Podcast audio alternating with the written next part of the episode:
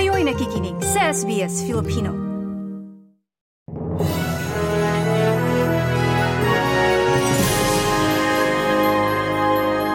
Pinamamadali na ni Pangulong Bongbong Marcos ang mga irrigation projects bilang paghahanda sa epekto ng tagtuyot na dulot ng nararanasang El Nino phenomenon. Kabilang sa mga natapos ng irrigation projects ay ang Balbalungaw Small Water Reservoir Project na magiging imbaka ng patubig para sa isan libong ektarya ng palayan sa Lupao, Nueva Ecija. Makikinabang dito ang nasa limandaang magsasaka. Meron tayong apat na buwan papat na buwan para tapusin lahat yan, maging operational na lahat yan by April of next year. Nang sa ganun, eh, pag dumating, pag Mayo, ay nandyan pa yung uh, tagtuyot at hindi pa umuulan, ay meron naman tayong sapat na water supply. Mayroon ding nasa isandaan at apat na isang excavators na na-turn over sa National Irrigation Administration sa Subic Bay Freeport.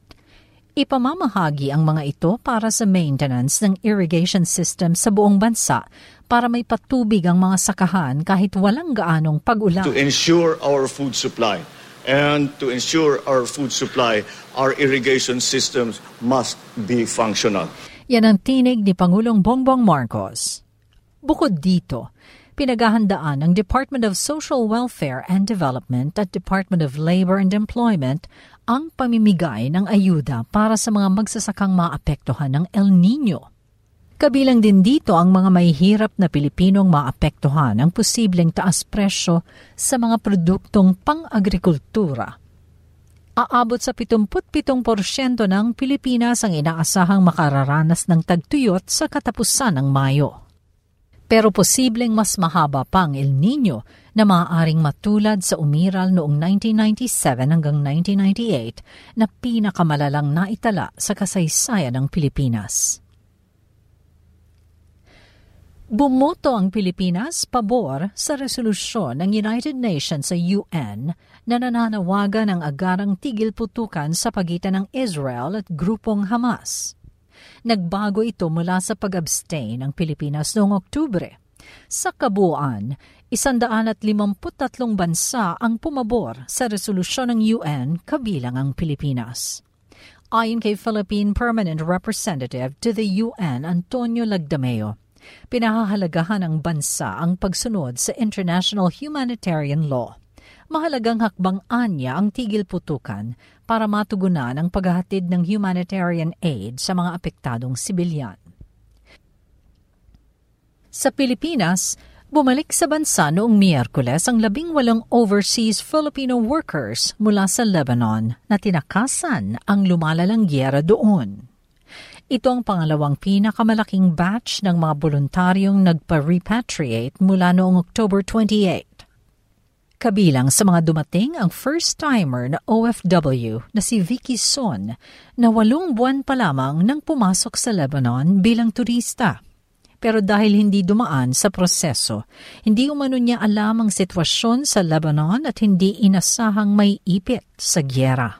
Ang akin po dalawang anak ay nag-aaral ng college hindi po kaya ng financial namin. Kaya po, kahit ako po ay may edad na, mas ginusto ko pa pong magtrabaho sa ibang bansa. Makakatanggap ang mga nagbalik sa Pilipinas ng tulong pinansyal mula sa Department of Migrant Workers, Overseas Workers Welfare Administration, Department of Social Welfare and Development at Livelihood Training mula sa TESDA. May labing walo pang OFW na inaasahang darating sa Pilipinas mula sa Lebanon sa December 19. Sa ibang balita, mandatory na o sapilitang muli ang pagsusuot ng face mask sa loob ng University of the Philippines Philippine General Hospital o UPPGH dahil sa tumataas na kaso ng COVID-19 sa bansa. Sa bagong guidelines, bukod sa loob ng ospital, Inirekomenda na rin ang pagsusuot ng face mask sa labas ng ospital, lalo sa mga lugar na matatao at may mahinang ventilation at para sa mga individual na hindi pa bakunado laban sa COVID-19.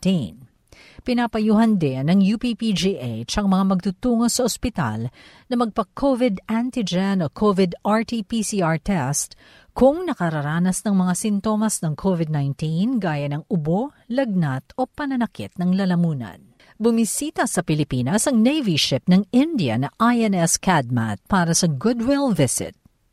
Nagsagawa ito ng maritime exercises sa BRP Ramon Alcaraz ng Philippine Navy. Ipinakita ng Indian Navy officials ang mga pwedeng maitulong ng India pagdating sa maritime defense capability ng Pilipinas. Kabilang ang India sa mga bansang sumusuporta sa Pilipinas sa iringan nito sa ibang bansa sa West Philippine Sea. Samantala, sinabi ni Armed Forces of the Philippines Chief General Romeo Bronner na handang tumulong ang U.S. Armed Forces kung magkakaroon ng pag-atake sa Pilipinas. Hindi pa naman umano ito kailangan sa ngayon dahil hindi armed attack ang turing sa pambobomba ng tubig sa mga barko ng Pilipinas kaya walang active war. Willing silang tumulong sa atin dahil nga dun sa ating Mutual Defense Treaty, uh, nakasaad doon na if an atta- armed attack happens, the other party to that treaty should be able to support the other.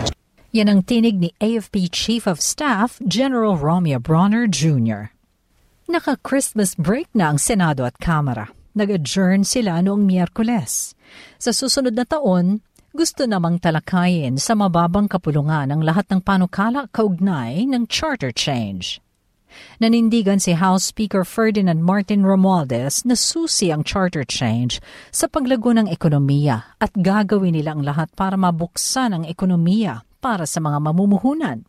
Partikular umanong titingnan ng mga balakid sa saligang batas para makapasok sa bansa ang foreign capital at ang iba pang investments.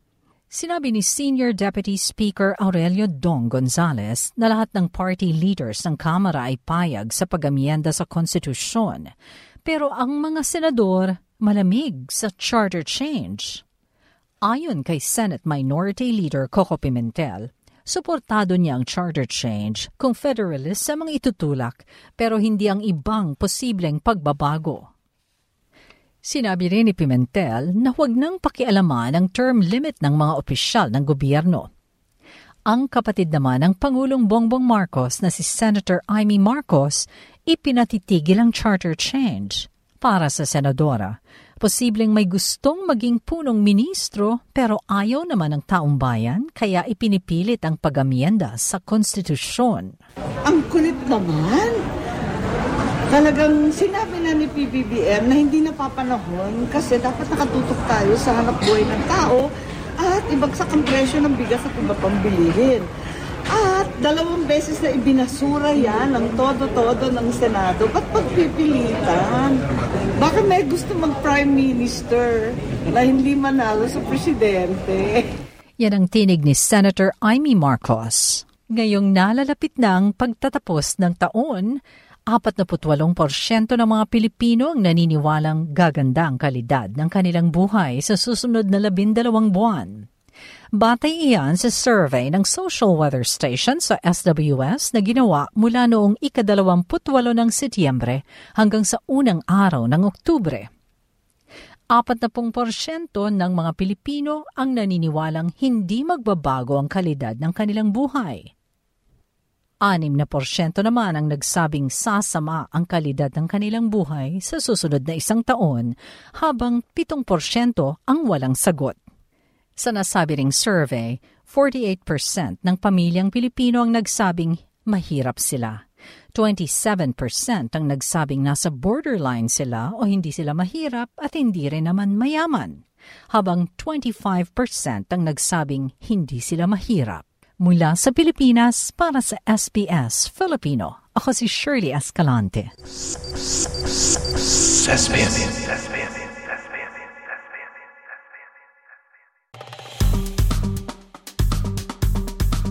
I-like, i-share, mag-comment, sundan ang SBS Filipino sa Facebook.